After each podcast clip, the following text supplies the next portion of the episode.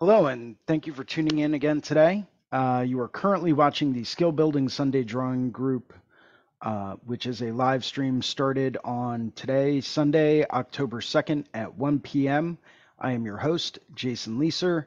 And if this is working for you, please let us know in the comments and in the chat areas. And welcome to Guy Aitchison's Reinventing the Tattoo Community, where tattooers, apprentices, collectors, and the curious are encouraged to join in these live streams, real world events, to share and inspire and ultimately create better art and tattoos together.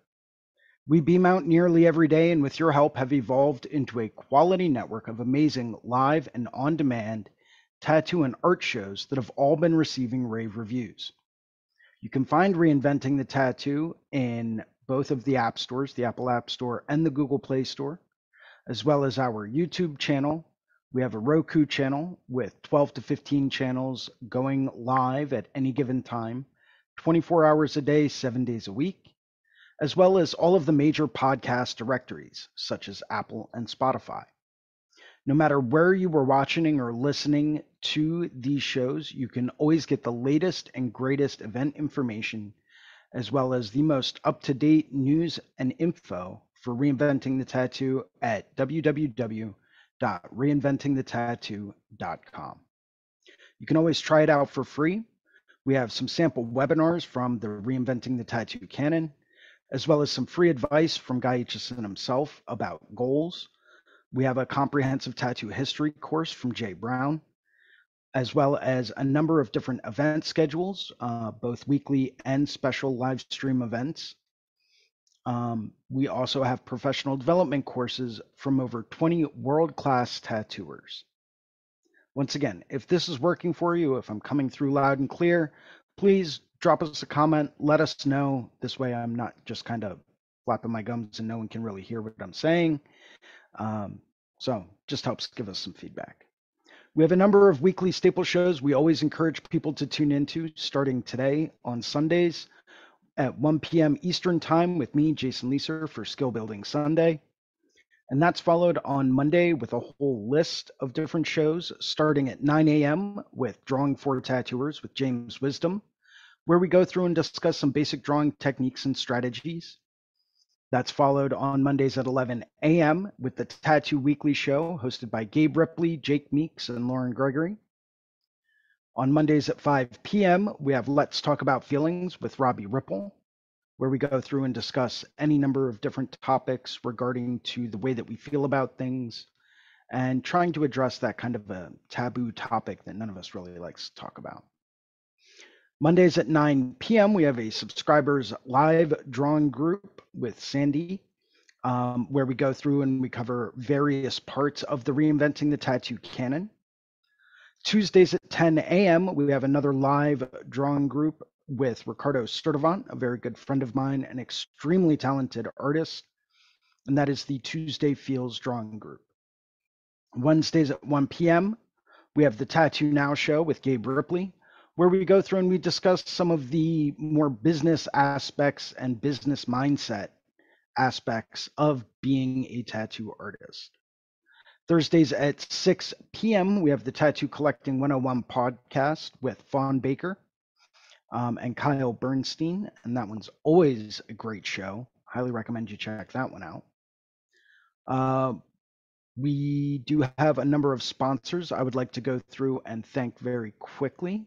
These are the people that help make these kinds of shows happen. So uh, let's go through that starting out with Raw Pigments, an ink company that's tapping into the source. Rawpigments.co. These are acrylic free, vegan friendly, powder based tattoo pigments that are absolutely phenomenal. Highly recommend you give them a shot. Uh, I've been using them for a little while now, and I am absolutely loving the results I'm getting from them.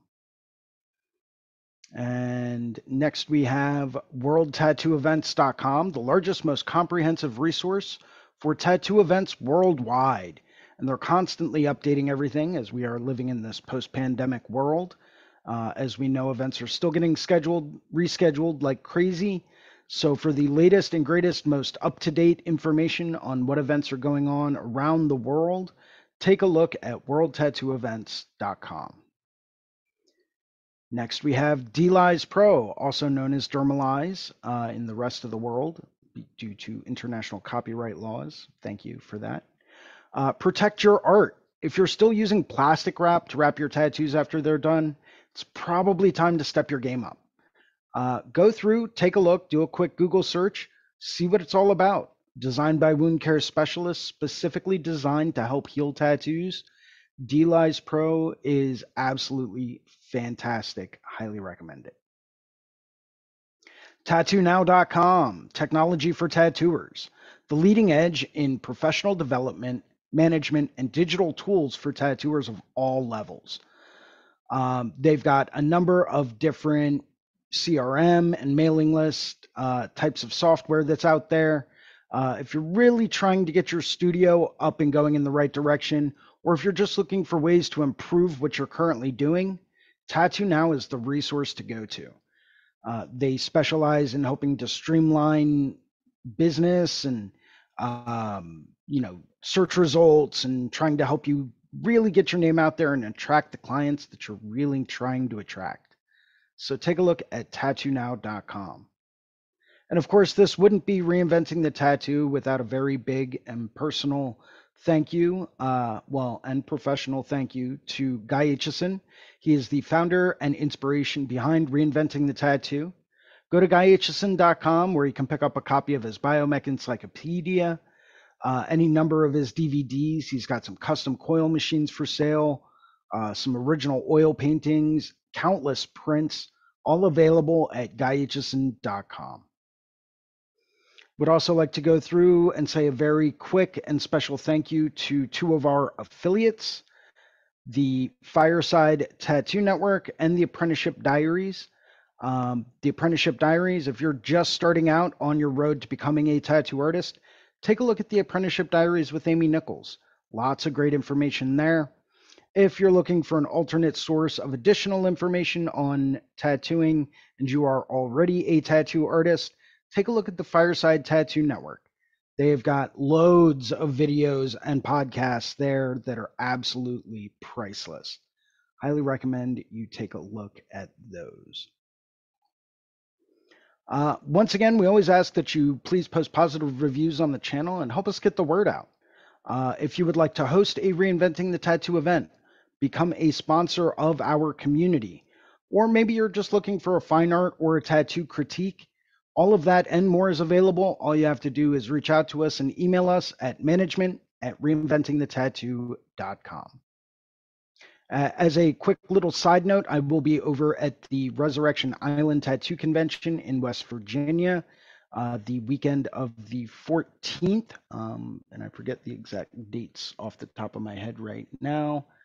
Um, take a look real quick. But I would like to extend an invitation for anyone that might be in that area um, if you would like to stop by and say hi, by all means, please feel free to do so.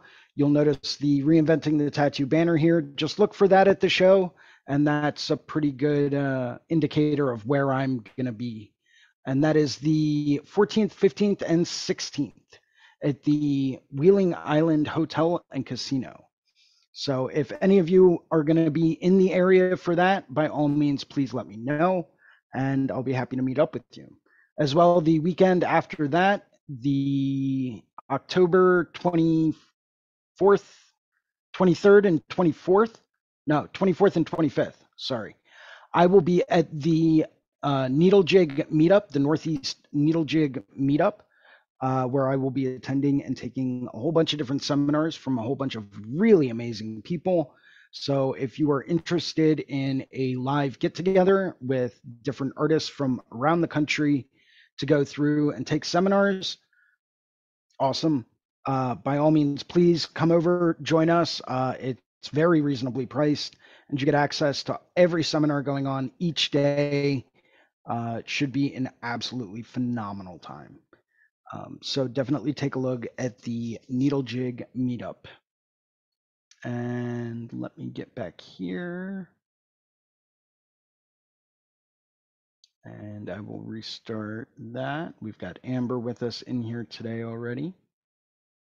Um, doo, doo, doo. There's Amber. Hey. Awesome. Cool. And let me switch this back over.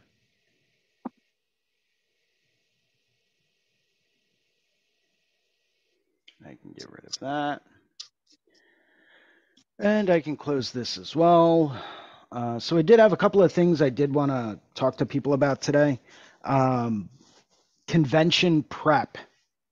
Yeah. So if for people out there such as myself that enjoy working at shows, working at conventions, it's not for everyone. I know some people that just really conventions are not their gig and that's totally fine.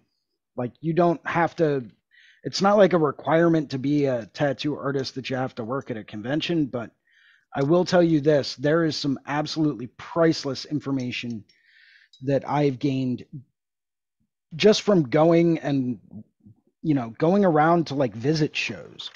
Hmm um, i found it to be extremely useful extremely helpful. Highly recommend and encourage people to do all types of stuff. Um, if you have the opportunity to work at a show take it uh, do it. Don't look back. Might maybe you know sometimes you get into the position where financially it might be a little bit of a hardship but if you can afford to do it by all means take that opportunity and run with it because you will gain more insight and knowledge to tattooing and how to tattoo better faster bigger smaller whatever it is you're trying to gain knowledge about you can get it all at it just by working at a tattoo show. Hmm I also find that it helps you keep uh, your fingers on the pulse of what's, you know, up and coming, what a lot of people are really interested in getting. Um, so if you like to be a chameleon, such as I do, and you like to try to, um, you know, be diversified in what you can do, go and talk to a lot of these people that are absolutely amazing leaders in the field, and um, go and pick their brains and see what you can learn from them but I always start prepping for shows, for conventions, uh, travel, guest spots, and all that stuff. For me, it's like a two to three week process, right? To get everything together to make sure I have enough business cards. Because the last thing you want to do is show up at a show without enough business cards. Yeah. Then someone asks you for one, and you're like, "Oh yeah, so I just ran out, but uh, here, let me let me. I'll, I'll just give you my Instagram real quick." And at that point in time, you've kind of lost people. Yeah. They've already checked out. you know so it's like make sure you have enough business cards. If you're running low on stickers get more stickers. It's pretty easy. Um, you know i like to go through and do like a rebranding every now and then. So i typically speaking i like to go through and make a new banner you know to show people what i'm capable of and what kind of styles i'm really into at that point um, you know but i always like to have my banner my business cards and um, my banner, my business cards, and my stickers all kind of similar. Um, Mhm. sometimes that can take a little bit longer than a week or two or three. Uh, for example, I'm now at the point in time where I don't have enough time to order new business cards um, and go back and forth with them about like how do I want them to look and all that stuff. I don't really have that option right now because I'm leaving for a show not this coming weekend, but the following one. Um, and that's not going to be enough time for me to put in the order, order them, and have them delivered from wherever they get delivered. I forget where it's from, but Mhm. I'm not going to have enough time for that. So I'm just stuck. I did get my new banner right behind me. Um, so that's always nice. But it's uh, I always like to recommend take take a couple weeks, go through, do an inventory check. You know, make sure that you've got everything that you need to work at a show and be successful. If you're gonna do prints, tack on another week to order some prints and you know make up some revenue at the studio and then order some prints, get the prints made and have them delivered. Um, you know it's it's always nice to uh to go through and have stuff like that like merch and stuff like that for people to pick up if they don't have the Mhm. opportunity to get tattooed. So i just got uh, done doing color correction on some new ones i'll be running. So when those are available if there are any left after the show i'm working at um, you know just watch my instagram. I may be posting something up you know for sale. Um, so just keep that in mind. Uh, let's see, this is.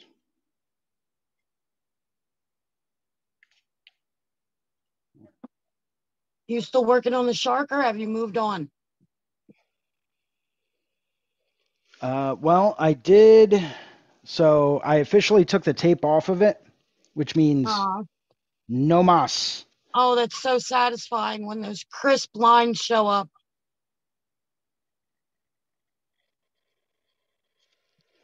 I've been working on a series of tiny watercolor.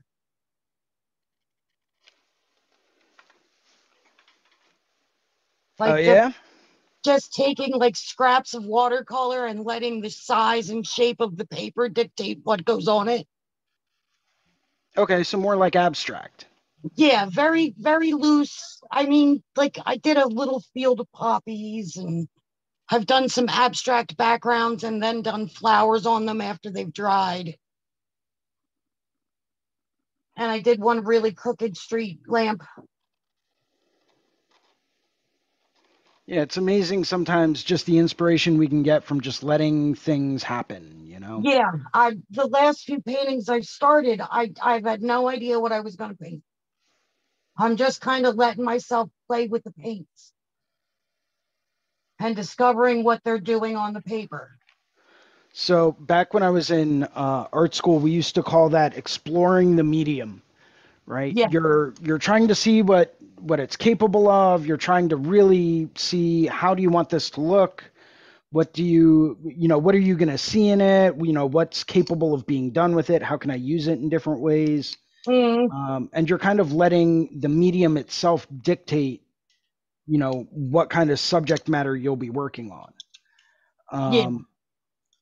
I've found that when you become proficient with whatever medium it is that you're working with, you know, when you no longer really feel the need to do a whole lot of like exploration, then it you can really start to like focus down and say, okay, this is what I want to paint, and I know exactly how to apply my medium in order to get the effects that I'm going to need to achieve in order to accomplish whatever it is that I'm trying to accomplish. But until you really understand the medium that you're working with, it's going to be an uphill battle. oh, I love it. It's I'm having so much fun. Just discovering of what watercolor can do again and what different weights of paper do with the watercolor and it's so much fun. It's exciting as hell. Yeah, and sometimes you come across certain things that you did not expect to happen, and you're like, "Oh, that's interesting." hmm Didn't didn't see that one coming. I, I can't break the rules of watercolor until I know what they all are. Right. Once I learn all the rules, then I can figure out how I can break them. I will say this, and this is one of the reasons why I moved away from actual watercolor and over to liquid acrylic. Um, the one thing I will caution you about is watch the um, the light fast ratings Yes. on the paints that you're using. I've, I've done been looking into um the clear UV spray right. That you can spray on when they're done. I Be know careful does with that. The texture a little bit, and you know because it is watercolor. So the trick to that stuff, believe it or not, is do more than one very very thin light coat. Yeah, that's what I Um, used to do on my charcoal pastels. Yeah, use it in the same exact kind of way. Just because if you don't, it, you're going to get a very milky kind of surface to it, and you're Mhm. going to notice, and it's going to absolutely ruin whatever it is you just got done painting. Yeah. And I know I spent 30 hours working on a small little oval painting. Um, hit it with some some matte UV clear to help preserve it and keep it looking nice and Mhm. uh, completely destroyed the painting. So I had to go back through and redo it. The good thing though Oh. is that since I had just gotten done doing it, Mhm. it was already in my mind. I already knew exactly how I wanted it to look. So it's not like I really had to uh, to try too much It's not like I had to sit back and solve those problems again. I already knew the answers to them. I just had to do it. Yeah. And Medusa's with have- us. Yay, Medusa.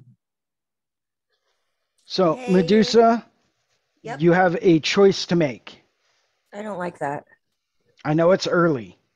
It is really early. Okay. Well, this isn't a. it- you suffer absolutely no consequences from this choice. Just keep that in mind. Um, I need you to help me figure out what I'm going to paint next. Okay.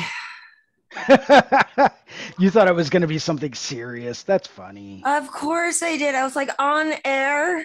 this is like live. no. I need to know. I have two choices. Three, technically. Tattoo machine. Hold on. Waiting for the video to swap. Where It is- swapped. Oh, did it?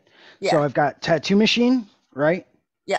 Yeah. Old fastback walker style with some nice cool coils, some Liberty dimes on there. Oh, I love it. I love the dimes. right. right.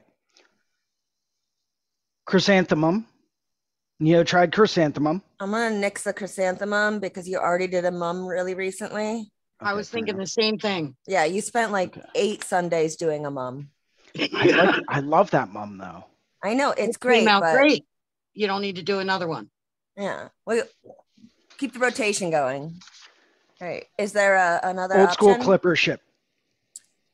Ooh, Oh, I'm gonna I'm gonna go with the machine because I want to see how you fill in um the uh the the metal.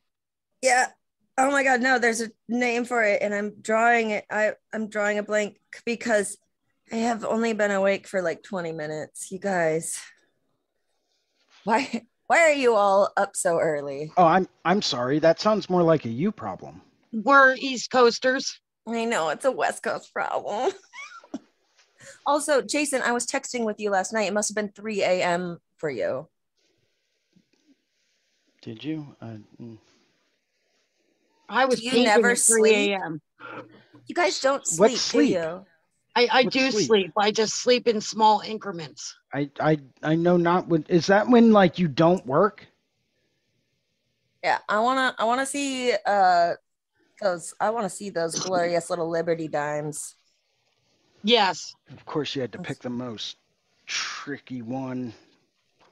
I don't know if I'm going to be able to get "In God We Trust" in there, which I do have like at the bottom of one of the dimes, but I don't know Are I'm you going to to be able to do a fun little wrap for the coils? Oh, oh yes.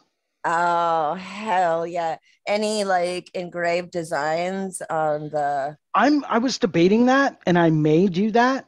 Um, I may kind of like lightly sketch one in, um, and do like a nice little like floral, like filigree kind of design. Um, I may actually, you know what? I may just work on that. Let me see if I have an eraser handy.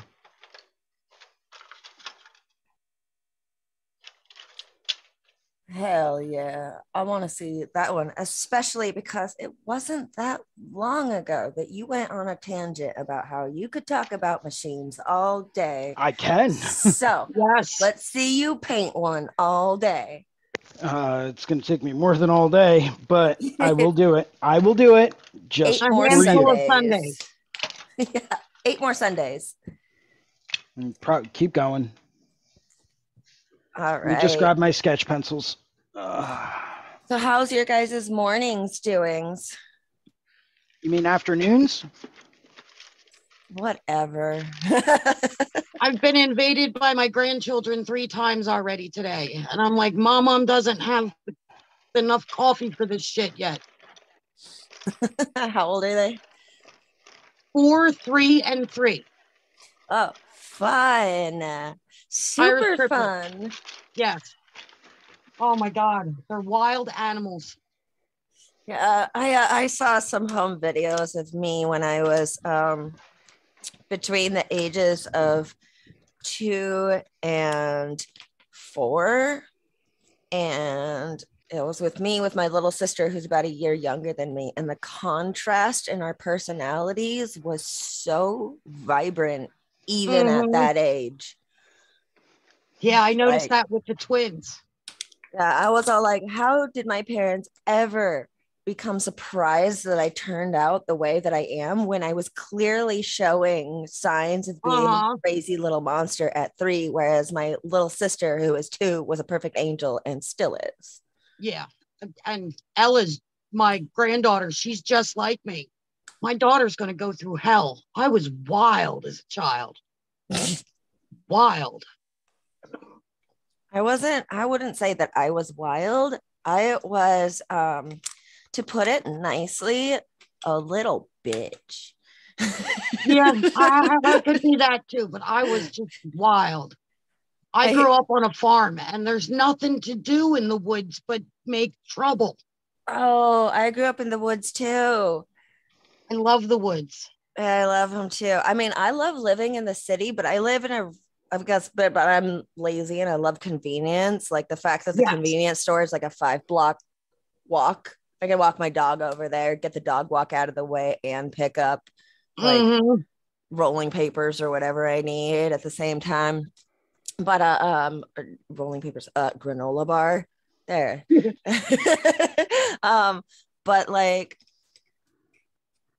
I I don't know. Like my little my older sister has um kids too. One of them is uh five, and the other one is twenty four. And I I was younger. I was like 10 or 11 when the Mhm. other one, the older one, was born.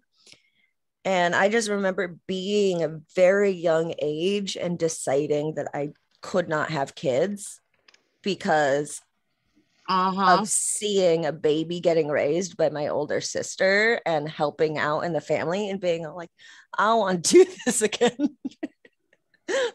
Why can't I watch Powerpuff Girls? Please help with the boy. Can you please change his diaper? I'm making a bottle. And I'm like, Uh-huh. oh no. I I was one and done. One and I done. experienced my miracle of life. I love her dearly, but I did not need more than one. Uh, I always get weirded out about my parents and ask them like every time. I'm just like, why did you keep going? Why'd you make more? Like, Yeah. did they were like, well, we didn't know you were gonna be such a hard one to handle. And I was like, they thought having another one would calm me down and give me something to do. Something to do. Yeah. yeah.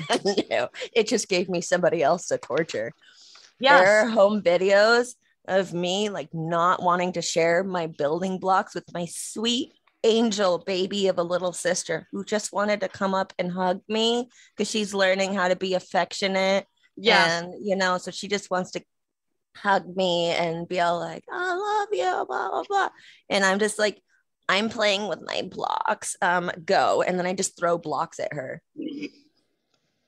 And I'm just My brother like, my younger brother was born on my birthday, rude. on the 4th of July. That so first of all, your parents are so rude for having mixed up your birthday with a national holiday. All right. So, what kind of design do we want to do on this machine? Do we want to do? Filigree and skulls. Well, I was thinking we could either go one of two directions. We could either go like spider web, Ooh. um, and make it like an old widow, an old style widowmaker, I like that Ooh. idea. um, or we could maybe do. I mean, we could always go with classic filigree. I mean, that always works, and that always looks nice and gives it that like hand carved look. Yeah. I really Um, like the spider webs idea, but yo, I'm kind of creepy like that. So Yeah, I was thinking like an old Rogers style widowmaker kind of motif. Hell yeah, do that. that sounds awesome. Speaking of spiders, when I was walking Jonesy today, I saw the biggest orb weaver that I have ever seen in my life. I love Nice. orb weavers. There, and it was gorgeous, but its belly was like, I don't, I don't know how to size it. I'm gonna over exaggerate. Must have been like it was probably like the size of a nickel realistically, which is still pretty Mm. big. Yeah, that's pretty big. Um, for a spider. Yeah, but I, I want to say it was like the size of a quarter. But also, I shoved my head, like my face, like three inches away from it because I was like, "You're so gorgeous. I want to draw you." And the Picture web, it didn't happen. uh, the web that it made was so pretty too. It was like perfect. Like every little piece was perfectly spaced. And I was just mesmerized by this spider, fucking spider on this dog walk. But uh yeah. Yeah, let's go do a make a widowmaker. Yeah. We get these giant garden spiders in my backyard, and they're like, their leg span is like the size of my hand, but their body's still pretty big. They're yellow and black, and they're gorgeous. I have a million pictures of them because I'm like, oh, just pose, cheese, Vogue. I'll take pictures of you and your web and I'll draw them someday. everybody Vogue. I have some exciting news. Mm-hmm. Thursday, this bitch goes wireless. Uh, you got a battery pack? I I got a couple of them. Nice. I Yeah. am. It's about damn time. Oh yeah, it feels really good to not be tethered down, and Yeah. I swear it will open up your ability to get so many more angles that you normally wouldn't think about Mhm. Without having to like readjust the entire chair. Yeah, I was doing a really big piece yesterday, and I kept having to move my, you know, my movable table to keep my power supply near where I needed to be. And I'm like, I can't wait till Thursday when that battery pack comes. Nice. Yeah, I have a few that I rotate through. Uh, you definitely want to keep a pro pro tip, um, not a pro tip, um, amateur tip, because I'm I'm I'm a baby. Uh, I keep a little charger station, like a charger port, at my station, and I have like I have about four battery packs that I've collected over the last couple of years, you know, like yeah, oh, there's always that case where you're gonna forget one at home and then have to run down to the supply store real quick before your next appointment and go buy one. Or, you know, you just want to have backups and everything. Always have at them at the charger station. Yeah, that's why I got two, Always. so I could have one on backup. Yeah. And then next month, when I look at how much money I have to put back into the business, I'll decide to get another one then or wait. I think two is usually pretty good from now. I have um a few that like I even have a couple that a friend gave to me because they switched their machines and one of their battery packs was in a weird shape that came down to the side that no longer Uh-huh. fit their new machine Yeah. that they're their new go-to. So they gave me their old one. And uh, um that's fine. It didn't fit my machine either because it was an awkward shape, but I have a spare backup machine that it fixed in case my regular machines have problems and Yeah. everything, you know. So like sometimes you're in the middle of a tattoo and you're like, I don't have time to fix To this, fix but I have a backup. I have another machine right here. Yeah, actually, yesterday one of my battery packs died in the middle of a tattoo because I was not paying attention. And um, I was able to, within like 30 seconds, just reach over, uh, switch out the battery pack, rewrap, and get back to it. My client Mhm. didn't even know that the battery pack had died Nice. she thought I was just making some adjustment or you know doing whatever a tattooer Mhm. does. Um, but yeah, I will uh, link you to a pretty cheap uh, charger port if you want that I have at my station. It's really cool too because if you collect a few extra absolutely. cords, your clients will always have a place to like charge their phones Uh huh. or like if you're doing a big piece and your client brings their iPad in and a headset and wants to watch, you know, uh, one of their favorite Netflix show while they're getting their sleeve work done, you can have that I do have battery one port. specific client that brings her head her wireless headphones and her iPad, and every time one of them runs out of a charge.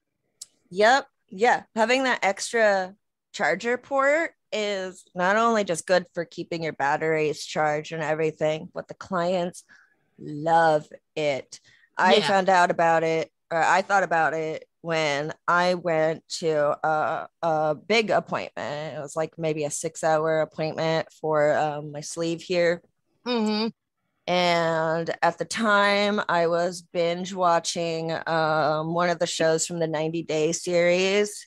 Mhm. Um, and my artist, uh, it's also one of his guilty pleasures. So he was per- always like looking at me like, what part are you at? Which couple are we on? you know, like, let me know what's going on. but uh, um, uh, they didn't have anything. I had to bring like a long charger Yeah. To reach the outlet on the wall. Um, and that's when I was all like, this would be really cool if like I would have a station for my clients. And it's great when I work on um and especially the ones with multiple charger ports, Yeah. put it in an area that's easily accessible. Um Mhm.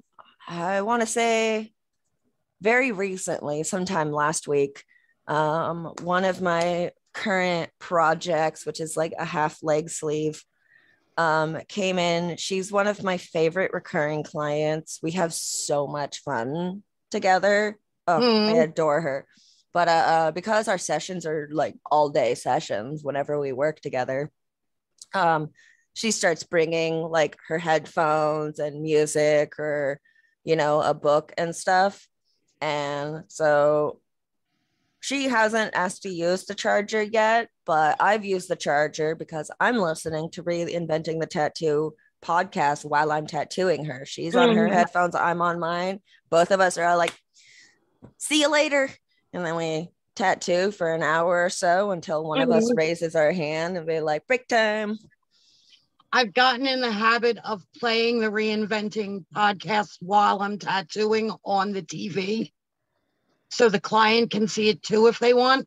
hmm Plus, they uh, they get kind of geeky when they see me on there. They're like, "You're on this?" I was like, "Yeah, I don't know why they put up with me, but yeah, I'm on it too." Same. I don't know why they put up with me either. I haven't not been kicked off yet, but I'm I'm pretty certain one of these days Gabe's gonna hop on and be all like, Medusa. You can't come on anymore. You just can't. I know it. um, but uh yeah, I don't have we don't have a TV at my shop and it's a pit style and everybody's listening to music and having conversations. So I can't just blast an entire separate entity of sound because it'll just clutter up the noise and then everybody's going to be overstimulated and confused and upset. Um, Yeah. But yeah, if my client already has headphones on, I pop on mine and we'll listen to podcasts, YouTube videos, almost always something tattoo related. Yes. Robbie's got some good stuff. Everything I'm Yes, he does. I've reinventing is checking good. stuff. Did you check out um Tattoo Collecting 101 this past Thursday? I haven't seen it. I got a notification on my phone when it was happening, but I was at work, so I haven't been able to watch the replay. Robbie was on and he did it again. Oh, Robbie's so great. I know. Yeah. Rob goes deep. And he Yeah. was talking about a couple things I want to talk to him about on his show. Oh, um, yeah, there's a whole bunch of things that you can play in uh tattoo shops. Like uh tat- tattoo collecting 101, I think is a really, really good show Yes. for both tattooers and tattoo collectors. It's I like agree. I think one of the few shows that people who are- don't make tattoos can still actually listen to and vibe with. I think it's a really good show for people that are thinking about getting a tattoo, Oh. but aren't sure about it yet. And then there's Jason Skill Building Sundays. Yes. That one. Where even if I come in with like a list of things to talk about, we never get Oh, to no. them. Did we hijack your show? we did. I'm Jason, sorry. what do you, what's on your list? Well, we already I already mentioned the first thing, but keep in mind that list has been there for like months now. Yeah. Because like a, a few months ago, I was like, yeah, I want to start doing like very focused, more directional, topic related shows. You know, really trying to like get rid of a lot of the arbitrary talk and stuff like that. Like, yeah, I'm gonna come up with a list of things to like talk about and like different things that you know, even if even if something happens and we get sidetracked or if I forget a topic, I've got backup topics. And we still, yeah, no. Didn't you say there were two things you wanted to talk about today? And the one thing was convention preparing. What was the other one? The one was convention prep um, and just getting everything together for that. Um, and I actually have like eight different things down on there. Uh, branding and rebranding was another one. I am interested in both of those topics. Um, severely interested. Actually, I was just listening to uh, another pod tattoo podcast about prepping for convention. So I'd like to hear what you have to say about that because I know that you do it all the time and you're pretty efficient at it at this point. So Jason, why don't you tell us Uh, I what we I have do? been working at various conventions all over the place for a number of years. Um, it's something that I really enjoy doing, so I I'm one of those people where I like to be that overachiever where it comes down to like the you know, even a few days before the show and I'm just kicking back with my feet up like I don't have a worry. You know, I know I've got all of my stuff done. I know I've got my stickers made. I know I've got plenty of business cards. I know I've got everything packed, set, and ready to go. Um, and it's been packed, set, and ready to go for like three weeks now. Uh, not really three weeks, but that was kind of an exaggeration. Um, but I'm I always plan and pack in advance because I find that when you can do that, especially if you find a show where they do early setup, get there for early setup. Make sure all your stuff is packed up, set, and you are ready to rock and roll. Um, you know, try to shoot for a few days in advance, and that's why I say like, yeah, I'm I'm always done, set, and ready to go a few days in advance because inevitably, if I say yeah, within you know three days before the show i'm going to be packed up and ready to go inevitably by the day before i might actually be packed up and ready to go so like it's kind of tricking me you know so even if i'm running late i'm still early right Like setting your Mhm. clock five minutes fast so you actually wind up on time. do that every day I um, tried I do that. with my alarms because when I wake up, I'm not focused enough to remember. I'm trying to trick myself, but I actually get my ass out of it. so like um so i do that. So if you tell yourself and if you habitually run late do yourself the favor. You know say try to get everything together a few days before you even get started. It's going to save you a lot of headache in the long run. Um you know i always start like mentally packing for a show going through my mental checklist usually about three weeks before a show. Um, and it seems like overkill and it seems like a lot but that three week buffer time gives you enough time to order business cards if you need to order bus- business cards. Um, order stickers if you need to order stickers. Get a new convention banner made if you need to do that. Uh, stock up on supplies that you know you're going to need while you're there you know make those little investments as far as okay well i need a backdrop for my new merch table. I need um you know i know i'm going to need like a new little tripod uh laptop stand so i can work off of that instead of working off the table and being bound by the table constraints. Um it it allows you to kind of go through and make those tiny little investments that can just save you a world of headache. Uh, so I always mentally start like packing for it three weeks before. Like I just got new stickers in, just got my new convention banner that got delivered way ahead of schedule, so I'm very happy about that. Um, but it, it's definitely going to save you a lot of like oh crap, I'm going to a show. I have no business cards because I forgot to order them. You know, um, I always like to make prints, so it gives me time to make prints, figure out what prints I want to make for what specific show. Do I want to do a limited run? Do I want to do volume printing? What do I need to do for that? Uh, gives me time to make like little table signs if I need to, uh, print those out.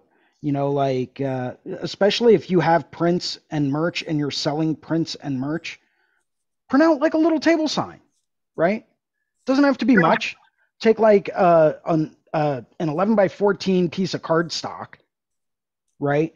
On one half, do like a little tent fold, you know, uh, 11 inch wide kind of like little sign that says large prints are X amount of dollars.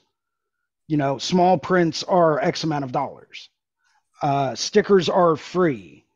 Please don't photograph my artwork. You know, that kind of stuff.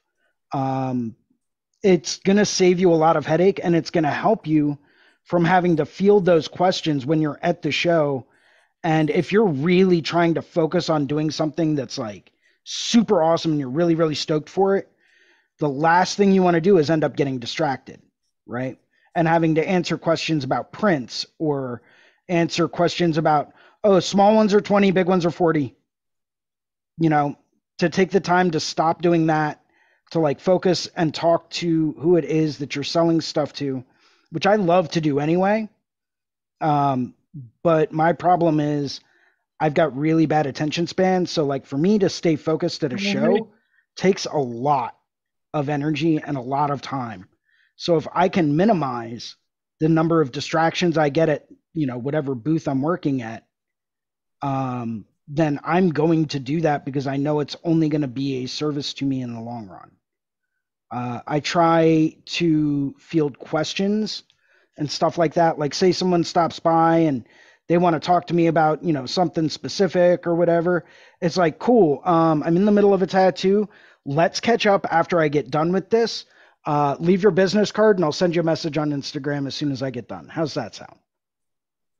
You know, or you know, here's and I I'm notorious for carrying post-it notes with me at shows.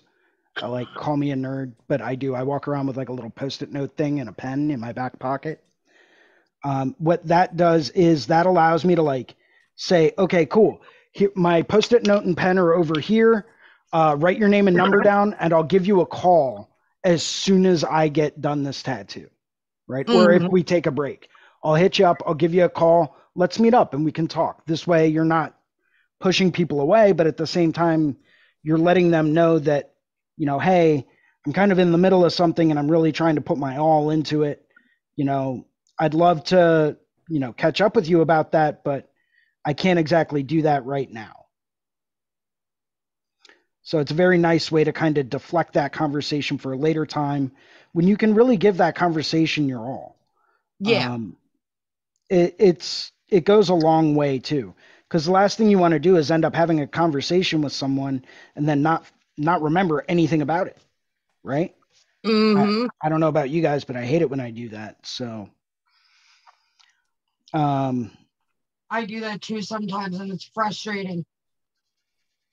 But you know, so that's those are like little tricks, but that all comes down to preparation. Prepare in advance. Um, you know, prepare for everything as much as you can. There's always going to be something that happens that you're not prepared for. That's inevitable. Uh, but if you can prepare for it even more in advance, do it. You know, go through, make those tiny little time sacrifices to do stuff and get stuff done now. And then that way you won't have to do them later. Yeah. Um, because we all know that, you know, as the convention happens, things un- unravel pretty quickly at shows sometimes. Oh, yeah. So, Oh, buddy, they do. Uh huh. You can go from school to chaos real quick. So, do you have like a, a very specific checklist, like saved to your computer or phone or something that you would be willing to share? Mm, let me see if I can to uh, help other people um, who are, you know, just beginning to get into the the convention game. So I used to have one. Um, let me I know see. Needle Jig does. Um, So here's where like having a standardized convention checklist doesn't necessarily always apply. Um, we all tattoo in different ways. We all have different setups. We all have different things that we utilize, things that we pr- like, things that we prefer, things that are luxuries, things that we sacrifice bringing with us due to weight, whatever, or maybe mm-hmm. disposable stuff that might be on some people's checklists, but maybe you don't want to bring them with you because you know that's all that's just going to be extra weight and you don't want to have that you don't want to go through and put that in your your say travel luggage um, because you know it's probably going to put you overweight right so we all have different things if people plan on renting equipment obviously great more power to you if i can bring it i will if it's a local show and i'm driving to it if it Mhm. is not a local show and i am not driving to it I pack with a bare minimum checklist, right? If it's disposable, I never bring it with me. I will buy it there. If it's something that I don't know if I'm going to need or not, I leave it at home, right?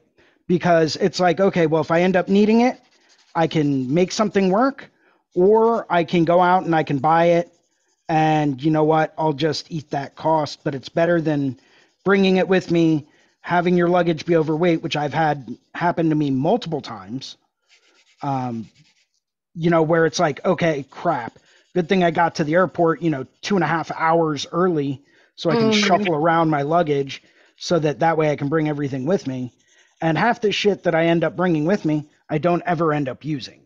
So it's like, why did I even bother? Right? Things like gloves, right? If you're traveling internationally for a show, don't bring gloves with you. No. That's sacrificing space in your checked bag that you don't need to, unless you're like crazy particular about this one specific brand of glove, right? But in that case, pull out half the box, throw it in a big Ziploc bag. That way it's malleable, right? And you don't have to worry about crumpling up a cardboard box of gloves yeah. you know you know shove that into like the side pocket on your carry-on um you know that's it's going to save you a lot of headache if you do that um things like ink caps or paper towels stuff like that if you can pick that up there once again unless you are super specific about certain things in that case Mhm. fine you do you but if you can buy it there buy it there um, it's going to save you a lot of headache at the end of the day. Especially bigger shows like any of the Villain Art shows, you don't really have to even bring like needles or anything like that with you. A lot of times, if you find the right vendors and you just say, hey, do you guys have samples of cartridges? They're like, yeah, we do. It's like, cool. Can I try out this size, this size, and this size? Yeah. Next thing you know, you're tattooing for free all weekend, not using any of your own cartridges. There you go. Worst case scenario, you find the, a place to buy a box, you take that home, and now you've got extra stock, right? So it ends up working pretty well.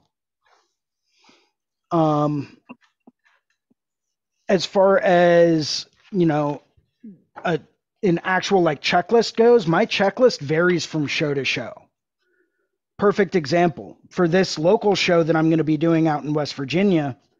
Um, I'm bringing my my uh, Glamcor light, um, my armrest, travel massage table. I'm bringing my display rack for prints um, for my my merch.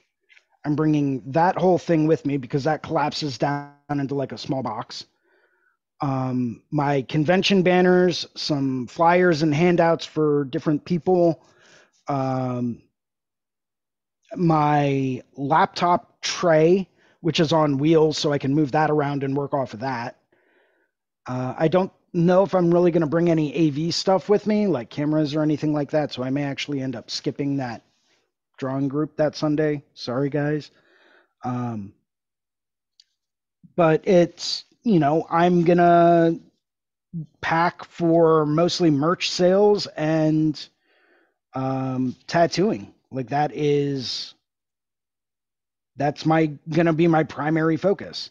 So that is exactly what I'm packing for. Like, but if I was traveling, say I was flying out to a show out in California, maybe I was traveling out to do a guest spot with Medusa, um, I wouldn't bring my merch rack, right? Um, yeah. I wouldn't bring necessarily my Glamcor, even though that does fold up into a very small little package. And I highly recommend those lights because they are awesome and they do eliminate like all shadows. Um, nice. They are they are really nice. They're really expensive, but they are very good. I do like them. I like them for travel. I like them for everything. But if I'm going out to do a guest spot with Medusa, I'm probably not going to need that because her studio's probably got plenty of light.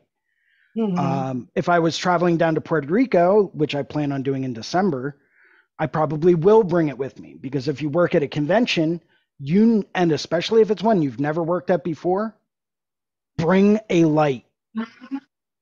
Bring a light. Do not second guess it. Find the yeah. space, put it in your carry on, carry it in a backpack with you on the plane. It doesn't matter.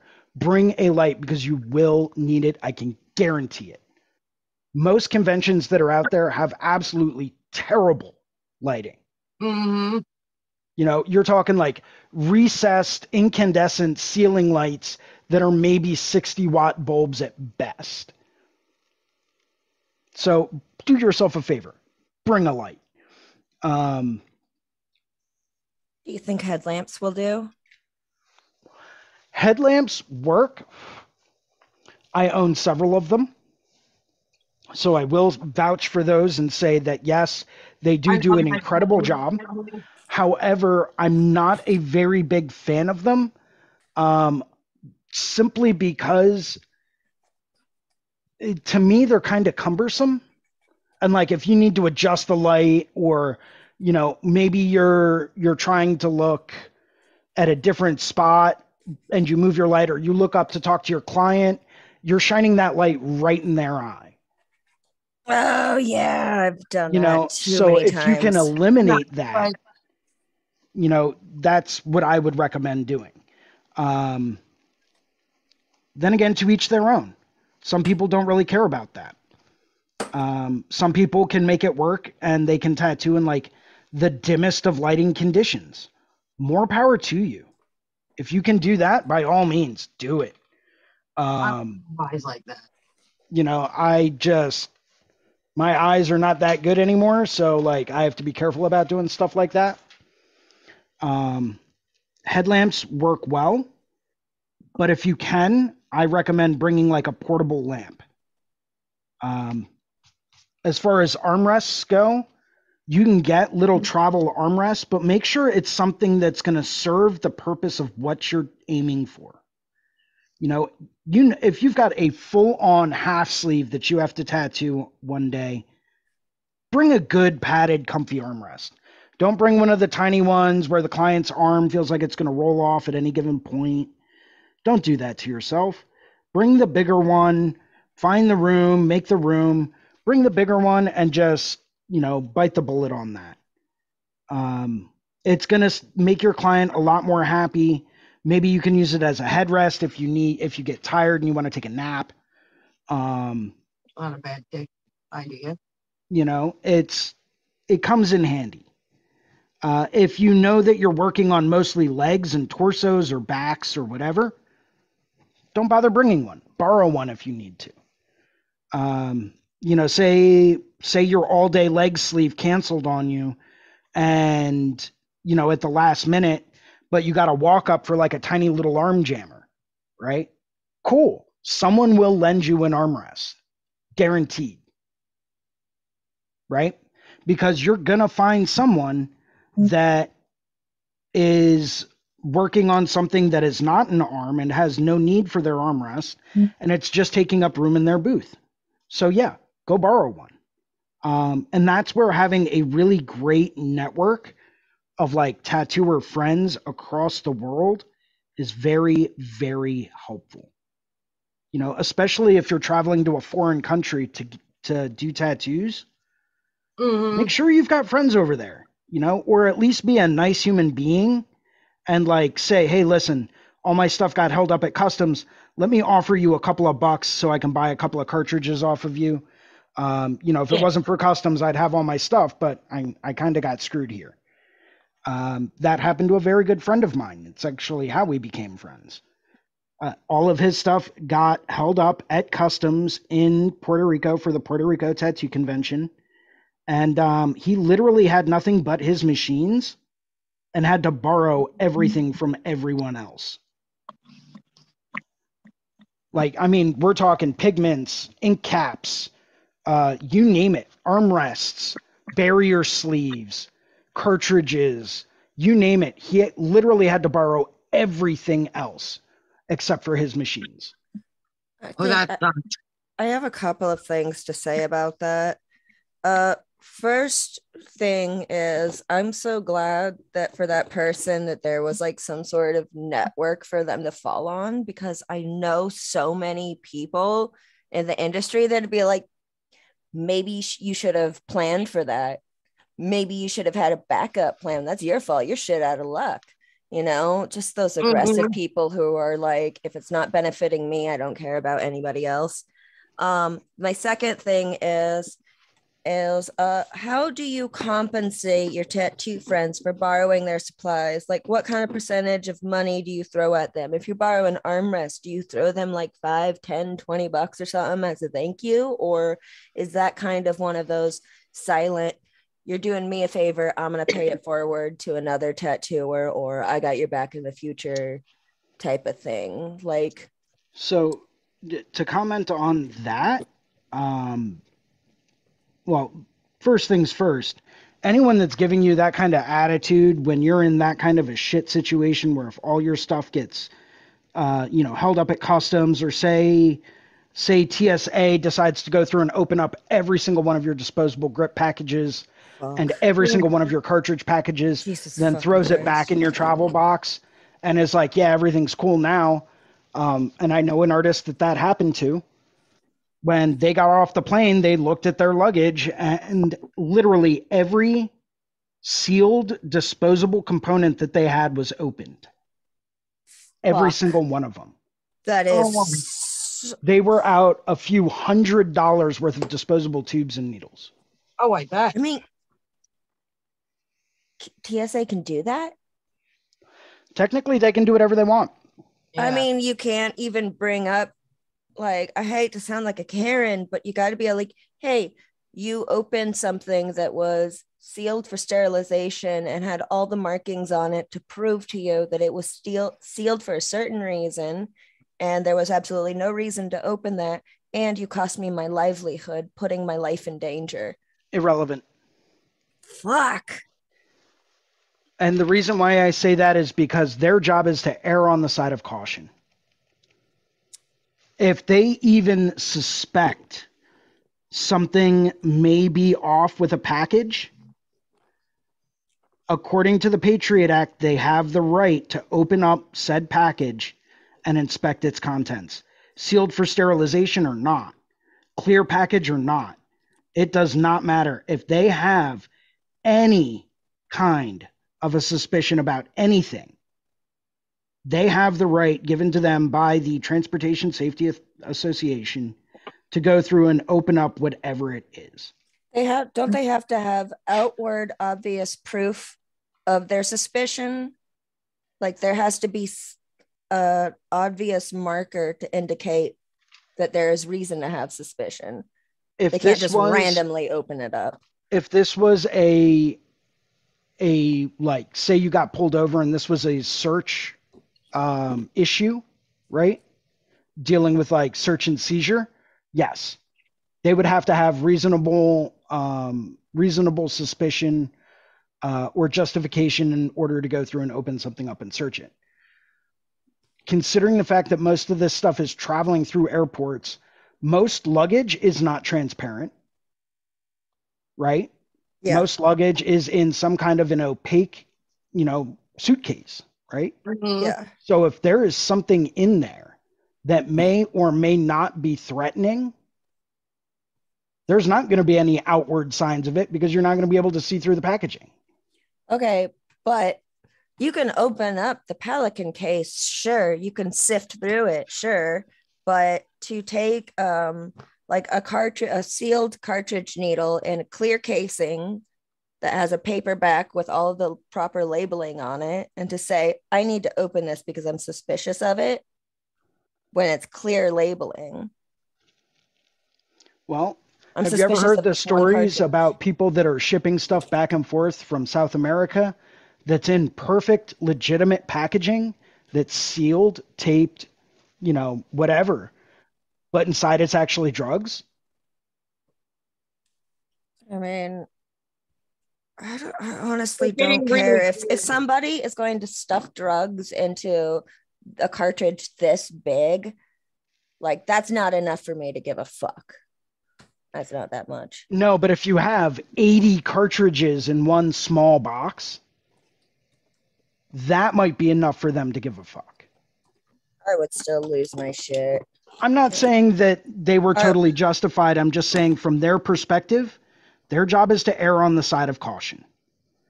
You know, not saying that that artist wasn't later then compensated by the TSA Were for they? the damage that was done, because I'm pretty sure they were.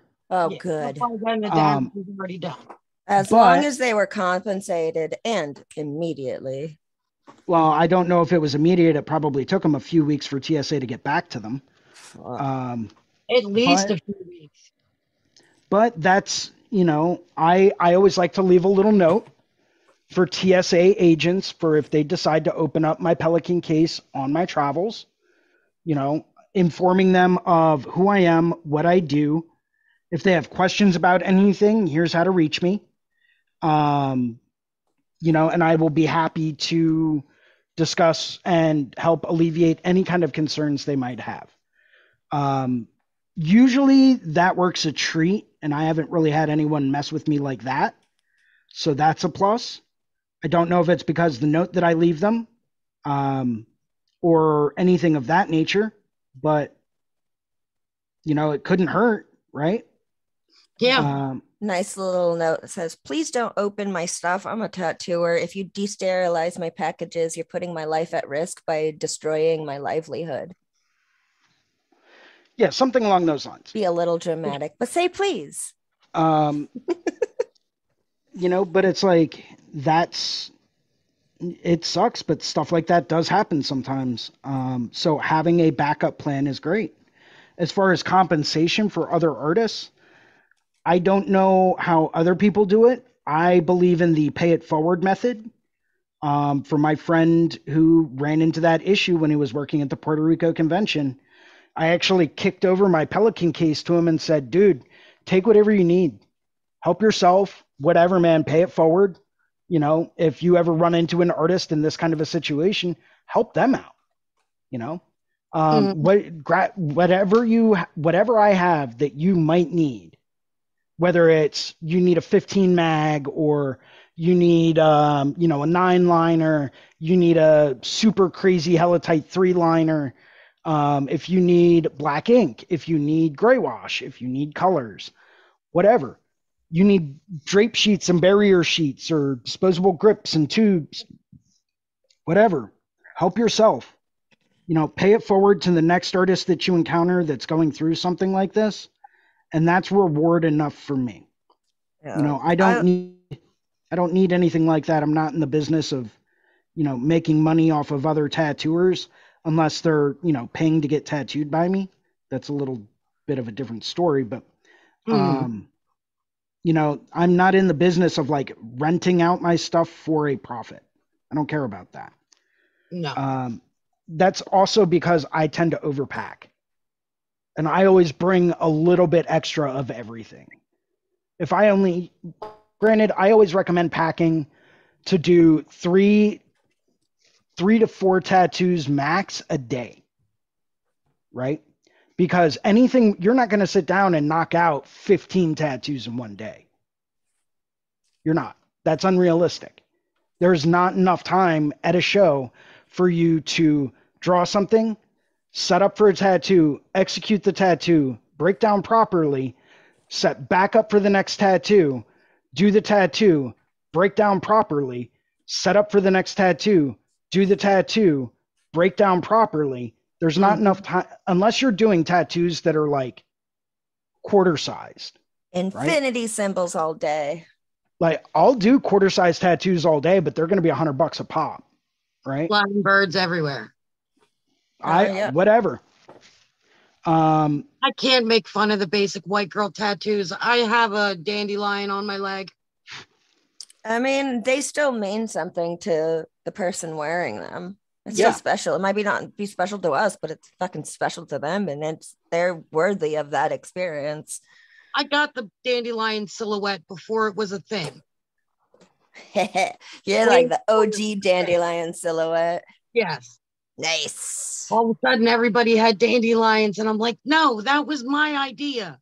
Uh, my so first. I don't my have dream- any dandelion tattoos, but I will tell you this: if you know, if I go through and I pack and I end up doing more than three tattoos in one day at any given show, I'll go out and buy supplies because I'm making enough money off of those that I can afford to do that. Mhm. You know what I'm saying? So like, cool.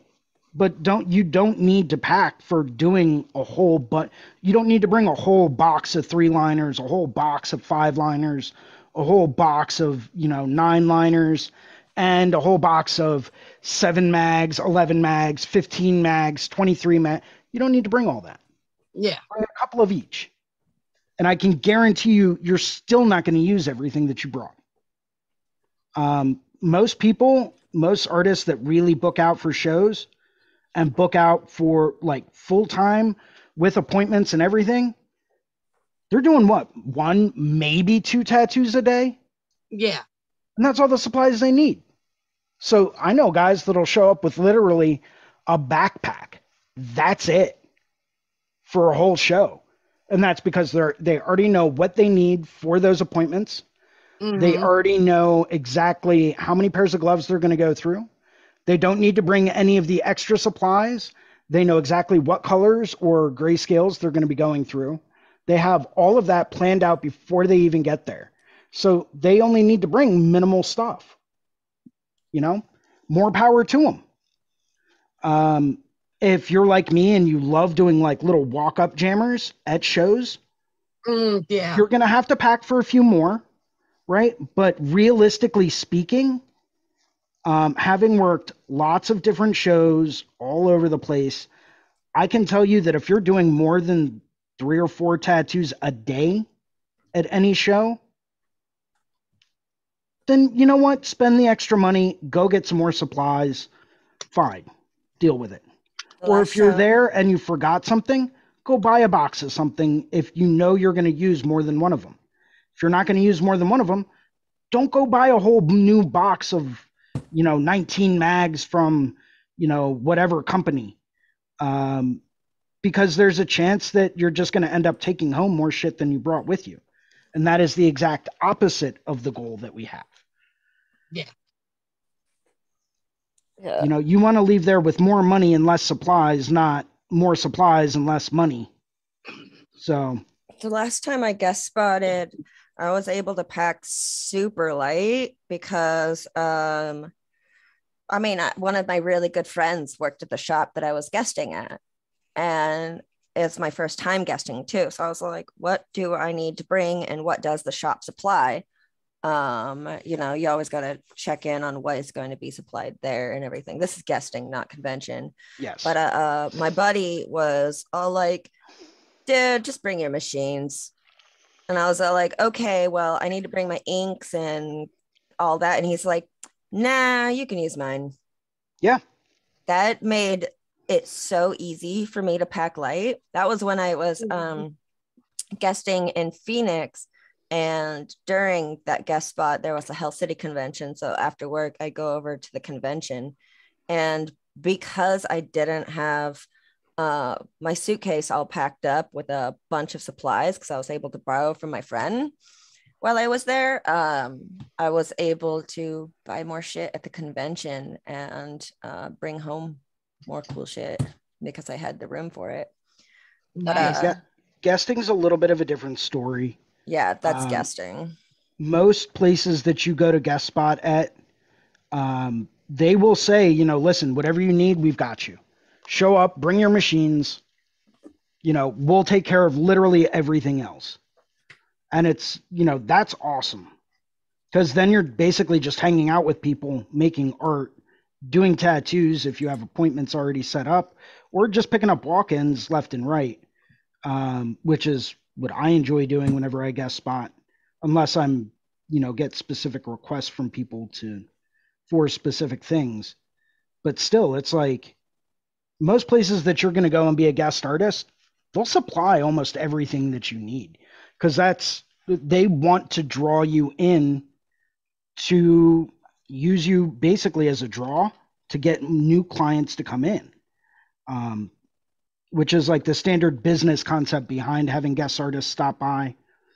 It's it's really good for like advertising and stuff like that to say hey we've got so and so coming in all the way from you know wherever. You know they'll be here for a very limited time. Come book your appointments now. And if that artist has enough of a draw you're going to get people to show up just to watch right? I Mhm. mean, they might not even be getting tattooed, but you might have other artists coming from local studios to show up to say, "Oh, I just want to. Do you mind if I ask you some questions while you work?" And you know, guy's there. He's probably going to answer your questions. Um, But it's a good business draw to get artists from all over to uh, stop by and do a little bit of a guest spot at whatever studio. Um, it, it works a treat from a business perspective. One of the best experiences I've ever had in the tattoo industry was when I was an apprentice. And um, the studio I was apprenticing at for my first apprenticeship uh, actually had Shane O'Neill and Nico Hurtado guest spot at the same time. Oh shit. And they, it was two world class realism artists literally tattooing back to back and having the opportunity to sit down with each of them ask them questions pick their Mhm. brains about well why are you doing this this way as opposed to that way? You know why are you using um you know needles on bar as opposed to cartridges for outlining? You know that kind of stuff. Yeah. um you know why does this eight round liner look way different than every other eight round liner i've ever seen? Right oh you handmade it. Oh and you made it to your own specific specs to have this much spread. You only soldered it down this far. You want it and this is why you did that this like that. You Mhm. soldered the needle bar down this far as opposed to that far so that you know you could work right off like the tips of it or whatever. Or you maybe you wanted a little bit of extra needle hang so you soldered it back on the bar a little bit further. Like little stuff like that can go a really long way. But you know they when they showed up they had their basics. They didn't have a whole lot of stuff with them Mhm. we provided everything. Everything. Drape sheets uh, dental bibs whatever. Um, they had literally access to all of the inventory at the studio to do whatever they needed to do. We told them what we had and what we used like brands of pigment um, Mhm. brands of needles, you know, whatever. We said if there's anything we need to order that you want us to have on hand so that that way you don't have to bring anything with you, we will order it for you. Um, that way it is here. You don't have that added expense. If you decide to bring something specific with you, that's fine, not a problem. But you do not have to if you do not want to Yeah. um, that kind of courtesy really went a long way for those artists specifically. Granted, you know, they're a pretty big deal. Yeah. So it's, you know, maybe we went a little bit, we- we maybe threw in a little bit of extra effort there, but um, Yeah, but they're worth it. It, well, it's not just that they're worth it, it's that, you know, we really wanted to encourage them to show them that, hey, we're here, we got you. Uh, you're doing us a favor by stopping by and doing a guest spot here. Cool. You know, like we really appreciate that. And if that means we need to pick up a couple of bottles of your favorite black to have on hand, or you prefer this brand of color over that brand, cool. Yeah. You know what? We'll we'll eat the cost on that. It's not a big deal because we want you to be fully equipped and outfitted. We just want you to show up, do tattoos, have fun, and relax. Um, and it, Exactly. it went a long way with those artists. Um, and it was absolutely awesome the amount of feedback we got, the amount of things we discussed. It was fantastic, you know, but it can be a great, great way to go through and really expand what you do, who you know, and, you know, get a better idea for what it's like to work at other places. Certain places you will find, though, that when you guest spot, maybe certain places are not worth ever going back to or thinking about a second time. Yeah. Um, it sucks, but that's the honest truth. Uh, certain, not every studio out there is going to be a super awesome studio. Not every artist out there is going to be a very humble person. No, I know. It's that's the nature of humanity. Um, as much as it sucks, and it does suck, but that's unfortunately what we have to deal with sometimes. Um, but you know what? Take the good with the bad. There are certain places out there that are absolutely awesome to go and do a guest spot at. Um, enjoy the experience, enjoy the time, but it's going to be very different than working at a convention. You know, getting trying to get back on topic here. Um, best advice I could tell anyone is, you know, if you're if you know for a fact you're going to be doing color tattoos at a show, do yourself a favor. Find whatever company it is that you prefer your pigments from and order a couple of little half ounce bottles of exactly the colors that you're going to need for those tattoos. Bring those with you. You don't need to bring a four ounce bottle of color with you. You don't. You're not going to use it all.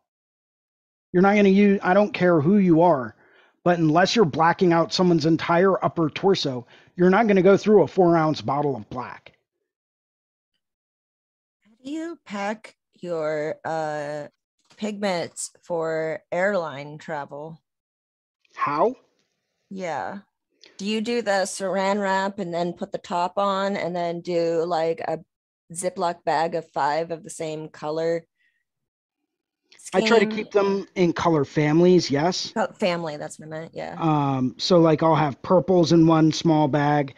Um, sometimes I've even gone as far as to like I'll buy like the super small little sandwich bags, right? The super thin ones that you can put like five Oreos in or whatever. Those are great for if you want to pack individual bottles. You're going to go through like a whole box of them, but it's great because even if something does happen during the pressurization of the cabin with the luggage and all that stuff, even if something like that happens, it's not going to matter because each bottle is in its own individual Ziploc bag. What I found is that with certain types of bottles, I'll actually take one of the big ink caps. Uh, I think they're number 12 ink caps. Um, the kind with the flare at the top, the top edge, not the ones at the bottom, the ones with the edge at the top. Most of the time, those will fit perfectly inside the top of a bottle. I have been told that. I didn't know what size the ink caps were. I knew believe the they're number 12s. Because I think number nines are the smaller ones. Number 12s are like the medium sized. And then I think it's number 16 are like the big boys. Maybe I'm wrong. I could be wrong. right. No, I think you might be right. Yeah, I think 16 are the big boys. You think I would know this? Well, it happens. I mean, now that they're most people are using like the stable ink caps with like the big flares at the base of them. Mm, Um, not all of those are form- formatted to fit. Um, or what you can do is you can look for pipe caps, right? Those work well because that's actually what ink caps used to be. They used to be pipe caps, but they just serve to be really great for using for tattooing. Um, but sometimes I'll use those. Most of the time- started out as something else, and we've just taken it into the industry and involved it for our use Correct. Um, for the doorbell. Exactly. So if you are looking to do something like that to pack up your colors, one thing I would recommend doing though is don't use basic cling wrap. If you're going to go with like the cling wrap method, don't use just basic plastic wrap over top of your bottle. Go out, pick up some Ziploc bags and cut those up. Those are thicker plastic. They're going to be a lot more stable. It's going to give it a lot tighter of a seal and it's going to last and work way better. So go with a thicker plastic wrap as opposed to like really, really thin stuff. Because if the really, really thin stuff like stretch wrap or whatever, if that gets a tiny little tear in it, which is very easy to do, Mm, it doesn't really matter that you even have plastic on there. That pigment's going to go everywhere. If you can, though, what I always recommend doing is see if you can get like a little half ounce or quarter ounce bottle that's brand new. Bring that with you. That way, you know you're not going to have any issues with like expiration dates or anything like that. It's a brand new bottle. You just got it. It's completely sealed from the get go. So you don't have to worry about anything exploding or anything like that. It's our it's most likely already in a plastic bag. So there's never usually too much of an issue. Um, it's just a little like convention hack that I found works pretty well, if at all possible. Once again, that does require a little bit of forethought because you need to make sure that you order them and have received them in enough time so that you can factor in where to put them in your luggage. You know, because if you get your shipment on the day that you leave, um, or the day before you leave, and you've already have your suitcases and your travel bags packed, you are set and ready to get on that plane, and then you forgot about your inks. Uh, Well, now you have to go back through and move some stuff around and shuffle some stuff and figure out, okay, how am I going to get this to fit in here when everything was already packed perfectly? So do yourself a favor, try to get everything together like a week in advance. But if you don't really have any color tattoos to do that weekend, cool. Leave your colors at home. Bring black, bring your black and gray sets. mm, You know, there are certain artists out there when they travel to work at shows, they don't do color tattoos. They only do black and gray because it's cutting down on a lot of the like the stuff that they have to bring with them. It's going to cut down on weight. And you would be surprised if you pack 30 one ounce bottles of pigment in your travel case, even if each bottle is only half empty, right? That's a half ounce. So that's 15 ounces total if you bring 30 colors with you. And each bottle is already halfway empty. And maybe you're only allowed, say, uh, what was it? 50 pounds. Well, 15 ounces is just shy of a pound. So that's one pound worth of weight in your travel case, right? Now you've got an armrest and you've got lights and you've got all types of other stuff in there. That all takes up weight as well. Plus, you have the weight of the case. Well, if the case weighs 15 pounds, plus you've got another pound, so that's 16 pounds, right? So now you're already cutting down the amount of stuff that you can put in there. So it's to me, it's all about figuring out weight and how much you need to fit in there and all types of stuff like that. Um, try to weigh your case beforehand before you leave. But if mm. you're struggling with stuff, maybe leave your colors at home. That'll give you a good opportunity to go out and try some colors from a different company. If you don't like them, you never have to use them again. Um, That's true. you know, maybe Maybe you're doing all black and gray, but someone wants that color pop and they want to get that lion tattoo with the king's crown, but they want it to have blue eyes. Right. You know, go out and buy a small bottle of blue. Someone's or borrow some blue from someone, Mm-hmm. right? Doesn't take too much. All you got to do is ask. I have to get ready and head out. Are we Uh, boring you that much? Boring me that much. Um, no, I gotta get ready for work. Ah. Um, I wanted to say thank you so much, Jason, for all of this advice. Like, I'm definitely going to be hitting you up when I have more questions about traveling in the future, since I have a few travel plans myself in the next year. Uh, Oh yeah, you coming? gonna- Are you coming out to Philly? I, I, may, maybe should I? You should, yes. Have you you've have you even seen pictures of the Philadelphia convention? I have heard that it's pretty spectacular, and um, I mean, I'm I'm I'm I'd be down to give that a shot. Uh, but uh, I do gotta go. Amber, I'll uh, forward you my um setup for the charging station if you Okay, want. yeah. Send me send it to my Insta. Totally. And you guys have a really great day. Thank you so much for the wonderful conversations. Anytime. You too. It was good to see you. Bye. Good to see you too. Bye. Later. Yeah, but I highly recommend everyone that's out there, if you're still listening, um, travel. Get out on the road, travel. Go do guest spots, go do conventions, go network with other artists in other places, and just see what you can pick up on and what you can learn from other people. Yeah. It's going to blow your mind and take you to a whole different level. Working with new artists is- inspires your art. Well, it not only should act as an inspiration, but it should also help you on a technical level because every tattooer out there does something a little bit different. Mm-hmm. We all do a little bit, we all have the same kind of, um, we all know the same basic application techniques, right? But maybe you have some artists when they're outlining, they float the needle as opposed to riding the tube. Well, Mhm. take stock of that find out why they li- why they do that like that um, how far out are they hanging it what speed are they running it at is it slower or faster than what you run yours at Those are the questions I ask every tattooer I know, especially when I'm getting tattooed.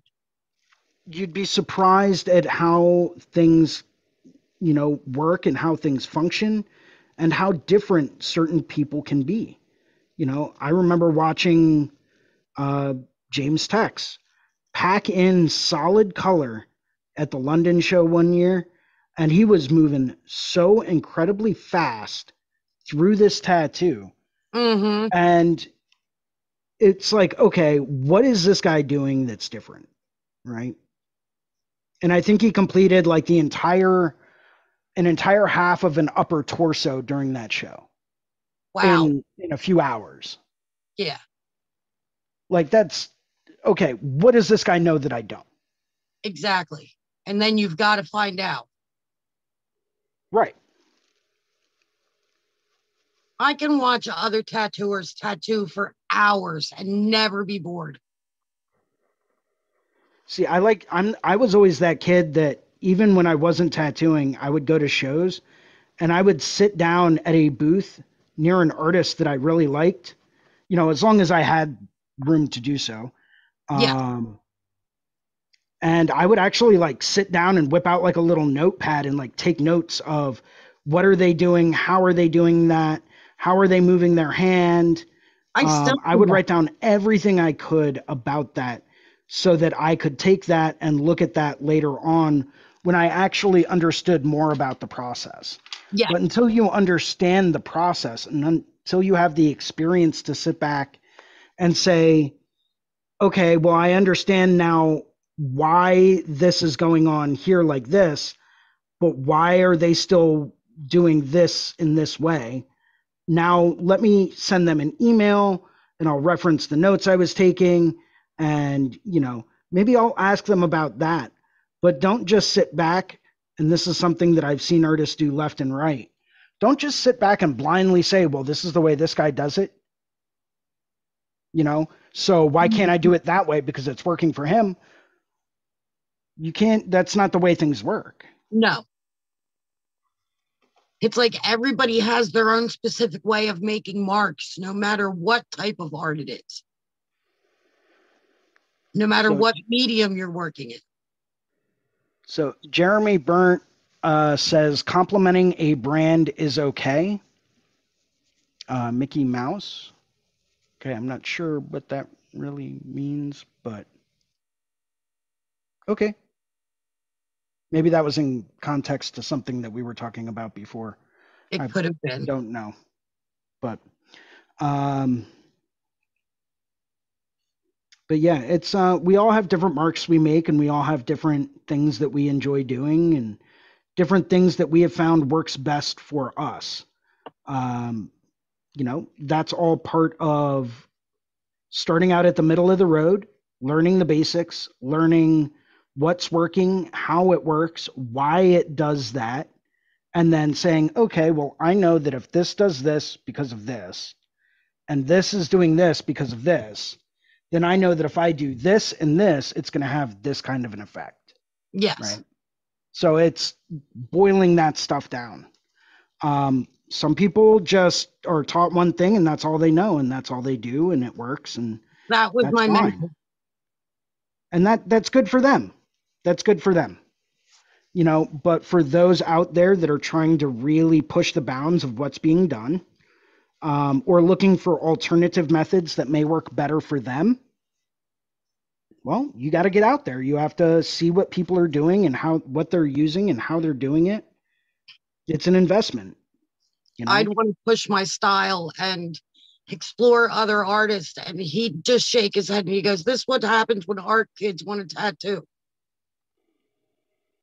Sorry for you know trying to take things to a higher level.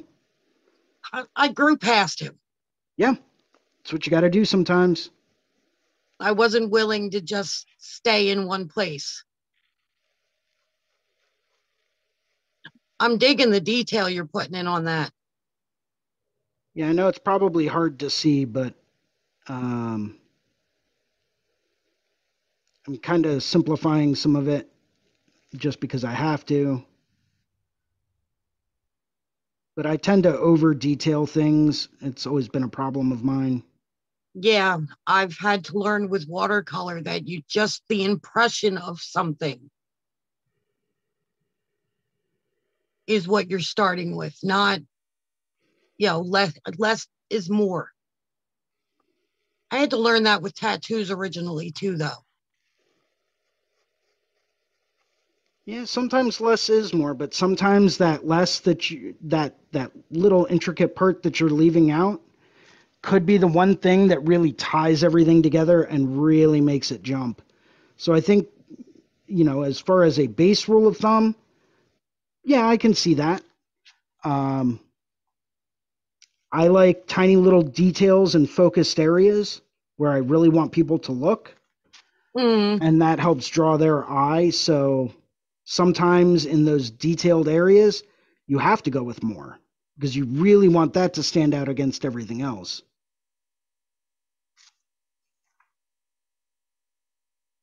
But that's also another baby watercolor picture. what was that? I'm sorry. I just Oh, finished cool. another baby watercolor picture. Cool. I didn't know what it was going to be. It's just some algae under the water. I thought it might be trees when I first started it, and that's not what it wanted to be. Well, keep cranking them out. I am. The more I do them, the more I learn about it, and the more fun I'm having. Good. You should always have fun. Yeah, it, at this point in my life, it's about fun. Well, Well- life should always be about enjoying the process and enjoying everything, finding the joy in the little things. Yes. Finding the joy in the little things makes things that are negative not so bad.